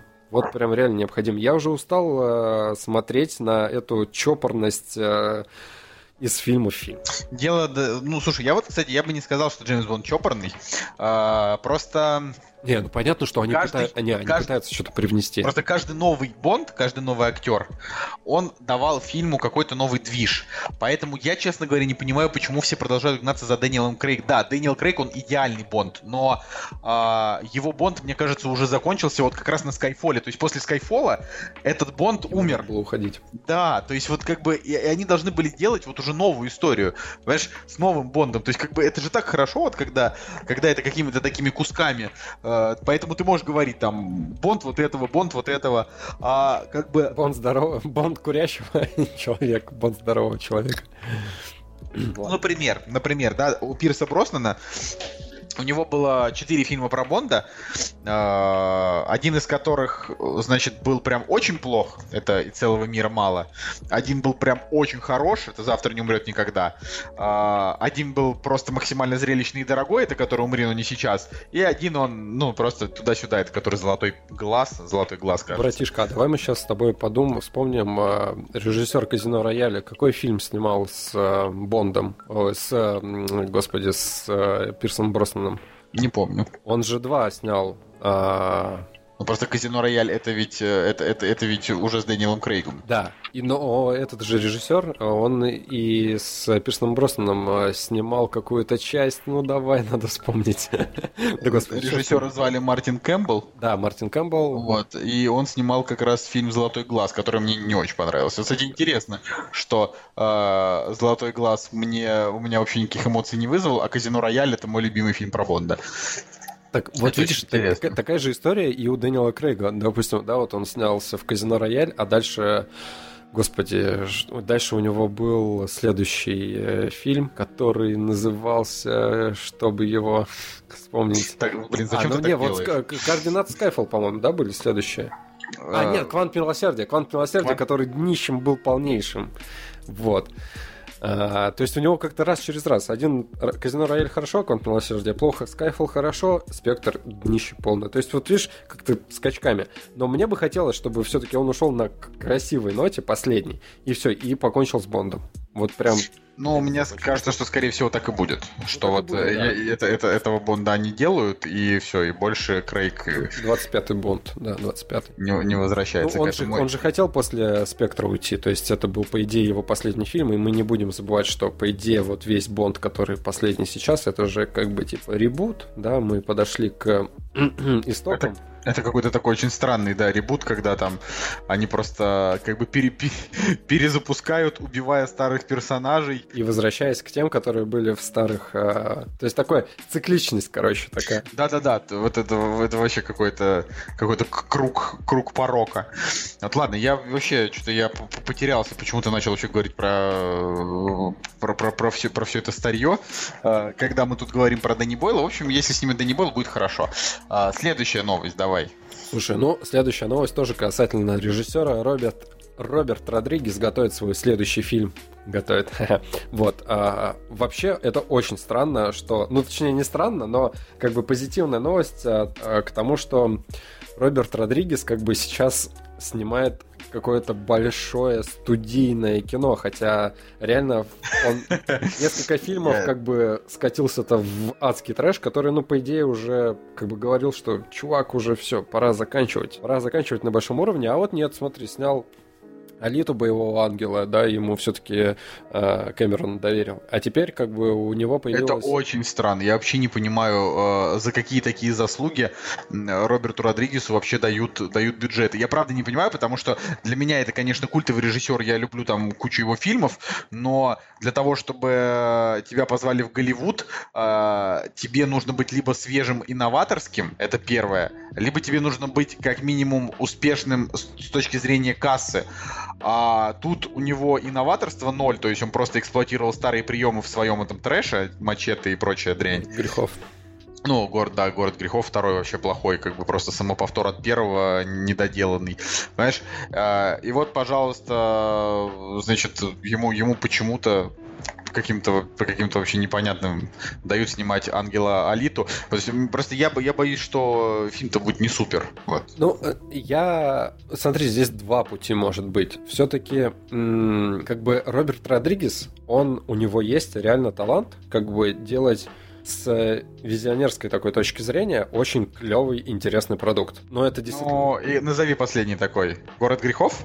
Слушай, ну да, даже, даже несмотря на то, что Город грехов второй копировал а, первый, да, с точки зрения там стиля, да, можно сказать, его все равно, даже несмотря на то, что это повтор, его все равно было круто смотреть, и там были реально клевые моменты. А если мы возьмем трэш, Мачете убивает, то э, там реально классные кадры есть. Э. Не, Мачете вообще, мне, мне нравится и первая, и вторая, в общем-то, мне тоже нравится, но это как бы, это не то кино, за которое стоит давать снимать Ангела Алиту Родригесу. Ну, лучше бы дали, лучше бы дали Спилбергу, ну серьезно. Бойлу. Не, ну правда, я, я вообще как бы считаю, что Спилберг это э, тот старый режиссер, который э, как бы даст молодым под зад, потому что он реально снимает круто. Вот, допустим, да, этот, э, господи, как его зовут, Ридли Скотт, вот он к старости превращается в говно, то есть он с каждым фильмом он все хуже и хуже. А Стивен Спилберг, он наоборот, с каждым фильмом все лучше и лучше. Ну, поэтому я считаю, что все нужно давать э, снимать вообще Спилбергу. И на, никакой дороги молодым, дорога старикам. все-таки вопрос в том, э, кто больше, кто большее влияние имеет над этим проектом. Кэмерон или Родригес, ну, с точки зрения там постановки или творческих э, идей. То есть я Не, ну, думаю... Ну, Кэмерон, ты думаешь, будет э, Родригес будет идти на работу как бы после, после того, что он и так успешный, известный на весь мир чувак, он будет идти и под чью-то дудку плясать? Ну, вот здесь вот в этом и соль как бы проекта. Да, даже если он не... Ну, прежде всего, это проект Джеймса Кэмерона. Это нужно, нужно понимать, потому что он его хотел поставить 20 лет. Сколько он его? Он же о нем просто очень долго думал. Это прямо его мечта была. Вот. А, но даже если над Робертом Родригесом есть какая-то сила, которая стоит над ним и может подсказать, там, не знаю, или сказать, что это не так, там, поспорить, да, и так далее, все равно, когда над тобой есть контроль, я, а, я больше чем уверен, что может получиться действительно клевый продукт. Но а, с точки зрения продюсирования, ну, мы возьмем «Город грехов» второй. Он же, ну, по большей части, я так полагаю, он независимый. То есть а, там денег так наскребли, как бы, и дали снять Родригесу. Это его проект, по большей части. Вот. И там видно, что ему не хватает вот какого-то продюсирования, как, какого-то еще взгляда, который бы... Там вообще Тарантино тоже частично снимал «Город грехов». Еще и Марк Миллер тоже немножко помогал, насколько Марк, Марк Миллер, да. Ну, там, там видно, что вот не хватает какой-то вот это вот коммерческой выверенности, ну, по-разному можно это называть. Оно и хорошо. Воз, воз, ну, я про вторую часть. Я не про, а, про вторую нет, про вторую не говорю. Я, я, я говорю про вторую, что там вот не хватает а, каких-то моментов. Не, первый-то понятно, первый сделан вообще на волне, там, может быть, энтузиазма, молодых сил и так далее второй, как бы, это стандартная проблема сиквела. Вот. А здесь, как бы, Кэмерон, он может быть той силой, которая сделает из э, э, как бы такого посредственно гениального, ну, я назову все-таки Родригеса, возможно, гениальным, хотя много по-разному кто может к этому отнестись, но как бы он может э, дать именно тот импульс, чтобы... Очень странная фраза посредственно гениального, я не понимаю, что это значит. Потому что он не снял какого-то прям супер шедеврального кино, за которое ты можешь Оскара, да, получить, ну, условно говоря. Ну, то есть в этом, в этом плане он посредственный, а гениальный в плане того, что он э, действительно ну вот как бы для меня «Город грехов» — это прям реально кино детства какое-то. Ну то есть оно для меня то время, когда я его смотрел, оно было, ну, прям реально гениально. Не-не-не, у меня, ну, как бы я, конечно, хрен знает. Ну, ну, ну первая часть... Я, я просто... Ни один из его фильмов я не могу назвать гениальным, но у него просто очень много крутых фильмов. И «Музыкант», ну, ну да. «Отчаянный». Это все, все хорошо. Ну, они как минимум крутые, вот прям реально крутые. И, ну, я закончу мысль о том, что в этой связке, да, это может сработать. Да, так, так со многими. Возьми Кевина Смита, да, когда, когда он делал, там, блин, Джей Молчаливого Боба, там, или Клерков и так далее. Он все время с продюсером это все делал. То есть, э, и, ну, я уже об, об, об этом не раз говорил, что э, продюсер на стадии уже монтажа просто, блин, нещадно вырезал из его фильмов адские огромные куски и монтировал фильм так, чтобы он, э, ну, действительно смотрелся единым целым каким-то. Все, Кевин Смит э, с недавних пор снимает сам по себе, и это выливается, ну, в излишнюю какую-то там, не знаю, пошлость, в излишнюю там э, трэшевость, которую, ну, как бы никто не контролирует. И в этом проблема. И так с многими режиссерами, на самом деле. Вот, и, в общем, тут либо блин, реально провально получится, как, допустим, с э, фильмом с... Э, э, господи, аниме-то у нас недавно был с э, Йоханссон. Призрак доспех. Да, призрак доспех. Либо это реально посредственное какое-то, ну, обычное кино будет, клишированное, либо что-то гениальное, ну, не гениальное выйдет, но интересное хотя бы. В общем, посмотрим. Я реально жду это. Окей.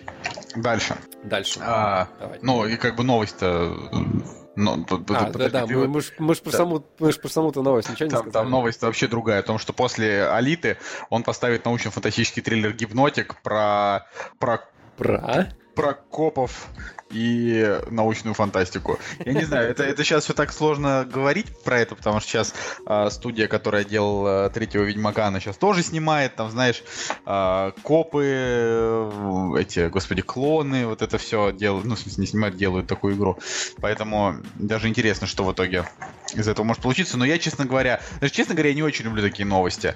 Типа, когда у тебя еще фильм не вышел и в ближайшие месяцы не выйдет, а уже появляется новость о том, что он там собирается что-то дальше снимать. Ты это сначала прокати. Сейчас э, тот фильм не соберет ни черта, и, этого фильма и не будет вообще. Ну, а они же в своем соку варятся. Я думаю, что там уже есть какие-то первые, э, может быть, э, отзывы, там какие-то слухи там и так далее. Я вспомнил, блин, я реально же вспомнил, что он когда баблишко собрал, Роберт Родригес, он у себя в Мексике или на границе с Мексикой, я вот этот момент не очень помню, он же построил здоровый ангар, павильон, в котором он и снимал э, свои там клипы, фильмы и так далее. То есть он, вот у него было реально желание стать независимым киноделом, независимым с точки зрения там каких-то производственных моментов, там продюсирования и так далее, и так далее. Вот у него же была такая идея фикса. Я, я, я помню, даже сюжет какой-то был новостной, я, я по телеканалу кому-то смотрел, когда был маленьким. Ну ладно, давай следующая новость, какая у нас есть. Вообще-то ты у нас сегодня читаешь новости. Хорошо. Ну, ну ладно, я, я, я, я забираю у тебя это. Давай. Новость о том, что Мел Гибсон э, будет снимать сериал. Э, сериал будет называться «Танцующий медведь». Ну, по крайней мере, так называется роман, по которому этот сериал будет сниматься. Э, ну, так как это называют многосерийная криминальная драма, значит, скорее всего, э, это будет что-то вроде, типа, там, я не знаю, 10 серий, да, и это, и это будет как бы весь сериал. Э, события литературного первоисточника разворачиваются в Монтане, в центре истории, внештатный детектив, связавшийся с группой э, неприятных личностей и вынуждены разбираться с целой сетью преступных заговоров. Ну, то есть вот мы опять сталкиваемся, то, о чем ты говорил, когда мы говорили про Джеймса Бонда, сталкиваемся с тем, что сюжеты банальные и повторяются один за другим, поэтому здесь мы можем только надеяться, что э, актерский состав и сам Мел Гибсон не подведут и сделают это интересно. Потому что, по сути, не так уж и много вообще возможных вариантов сценария для фильмов существует, ты понимаешь? То есть э, есть люди, которые придумывают какие-то там э, перепад-выпадверты, знаешь, там э, фильмы в духе там синопсисом. Однажды, однажды он проснулся и начал разговаривать со своей люстрой. Ну, знаешь, что-то вот такое. Как бы. А больше эта часть людей снимает все вот эти фильмы там. Э, один друг в другого в, в другого в другую влюбился, один другого другую предал. Ну, вот это все, понимаешь, одно ну, и то же. Ну да. Да, поэтому тут как бы я считаю, что в этом нет вообще ничего страшного, это даже и, и хорошо. Ну, вот. Знаешь, у меня какое желание? У меня желание, чтобы на достойной ноте завершил Мел Гибсон э, серию э, смертельного оружия. И, кстати, я, раз мы про еще про Эдди Мерфи говорили, я очень хочу, чтобы и полицейского из Беверли Хиллз тоже на позитивной ноте завершили. Вот у меня почему-то... Так а зачем их завершать, если они так завершены? Просто если, если их будут снимать дальше, то это как раз называется доить. И не, а, кстати, ну, была новость о том, что хотят э, в производство или хотели. И, да не, не, не, это понятно, что оно там все, все запускается. Того и другого. Uh, ну, я просто посмотрел, смотрел вообще все части и Беверли Хиллз, и Смертельного оружия, и я в восторге от первой части и того, и другого. То есть, действительно, и там первая часть просто потрясная, и там первая часть потрясная. А все, что дальше, там вторая, ну ладно, вторая у... И там, и там ну, такая средненькая, а дальше уже реально днище пошло, что там, что там. И вот мне бы хотелось, чтобы старые персонажи, их вот с честью как-то отправили на покой, сняли последнюю часть, клевую, там, про старичков, I'm too old for this shit, вот, и все, и как бы реально какой-нибудь олдовый классический боевичок, но клевый, с э, любимыми старыми персонажами. Я хочу на Мела Гибсона посмотреть, да. Ладно. А, окей, следующая новость. Это такая короткая, короткая новость на тему того, что Рутгер Хауэр, это, собственно, актер, который играл роль главного антагониста оригинального «Бегущего по лезвию», он высказался на тему э, сиквела от Дэни Вильнева, и сказал он так. «Фильм выглядит отлично, но зачем его сняли, я так и не понял. Мне кажется, если существует восхитительный оригинал, оставьте его в покое и сделайте собственное кино. Не стоит опираться на чужой успех, заработанный 30 лет назад подпольным образом. Во многом «Бегущий по лезвию» был не про репликантов. Мы пытались познать человечность, как в «Инопланетянине». А о чем был второй «Бегущий по лезвию»? Никаких сильных персонажей, никакого юмора, без любви без души. Зато видны все омажи оригиналу. Мне этого откровенно мало. А, я знал, что у них не получится, но кому нужны мои соображения? Вот. А, и тут пишут, типа, что даже Ридли Скотт пришел к выводу, что продолжение вышло слишком уж длинным, но я хочу сказать следующее.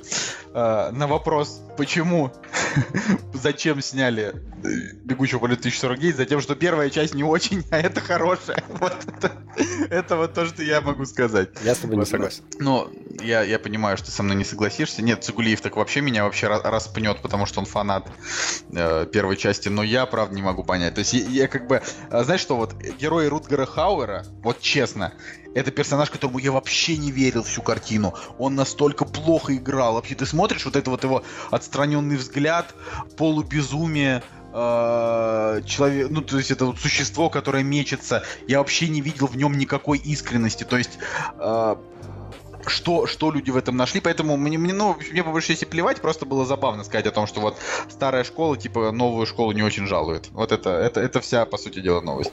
Ну да, но, в принципе, вот недавно, недавно, кстати говоря, а, наверное, когда вышла вторая часть «Бегущего по лезвию», а, я какими-то урывками пересматривал, а, пересматривал первую часть. Хотя я ее смотрел пару лет назад, но как бы пересмотрев спустя какое-то время, я для себя понял, что фильм-то по себе скрывает немножечко больше. То есть каждой фразе, которая была сказана там, этими репликантами или персонажами какими-то, я в них для себя открыл ну, как-то больше смысла, нежели тогда, когда я смотрел первый раз. То есть, когда я первый раз посмотрел, я такой подумал, а, да, это как бы, ну, круто, и для того времени. Ну, то есть, я больше, наверное, картину с визуальной какой-то точки зрения рассматривал, там, пытался понять, за что ее любят, ну, как бы любят поклонники там того времени и так далее. А когда вот второй раз пересмотрел, как-то больше в текст э, вчитался или вдумался и так далее. И спустя время с теплотой какой-то вспоминаю, э, в принципе, все, что там происходило. Хотя вот сейчас лично я уже не особо помню как бы те мысли, к которым я пришел, да, какие выводы я для себя сделал. Но я не согласен с тем, что второй фильм, он был снят зря. Он очень клевый. Вот, по крайней мере, а, когда я вышел из кинотеатра, когда мы вышли с пресс-показа, я был под сильнейшим впечатлением. Да, там э, были какие-то моменты, а, там, мне, допустим, непонятен был персонаж Джарда Лето, да, как бы вообще, вот вообще бессмысленный персонаж, который, которого не раскрыли, не сделали какую-то точку ему, вообще, ну, просто лишнее. А все остальное, как бы, там, там законченная история, которая, как бы, а, является, ну, прямым продолжением первой части, вот, но она не настолько глубокая, может быть, в своей э, корни своей идеи, вторая часть, не настолько глубокая, как первая часть. Но в целом, в целом, кино must have. Давай дальше. Последнее, о чем мы сегодня скажем, это краткая новость. Движение вверх собрало 3 миллиарда рублей в прокате. Э, закончим мы этой новостью просто потому, что мы хотим сказать, что таких новостей будет все больше, когда Мединский запретит все фильмы который выходит у нас в прокате, кроме движения вверх. Слушай, вот. ты слышал эту чудесную новость, что какой-то чувак там а, с а, какого-то города предложил, а, написал письмо в Министерство культуры там или куда он там написал, что типа, чуваки, я вам предлагаю показывать фильмы с субтитрами а, сеанса для того, чтобы увеличить показ отечественных картин, чтобы их больше в сетку ставили и там все так было расписано, и я такой подумал, блин, ну кино с субтитрами, ну не самый плохой вариант, а, то есть, да, окей, я согласен, там больше русских фильмов, но как бы если будет больше а, фильмов с субтитрами. Это... Я, честно говоря, ну, не, не, не совсем понимаю, о чем ты сейчас говоришь. Так что.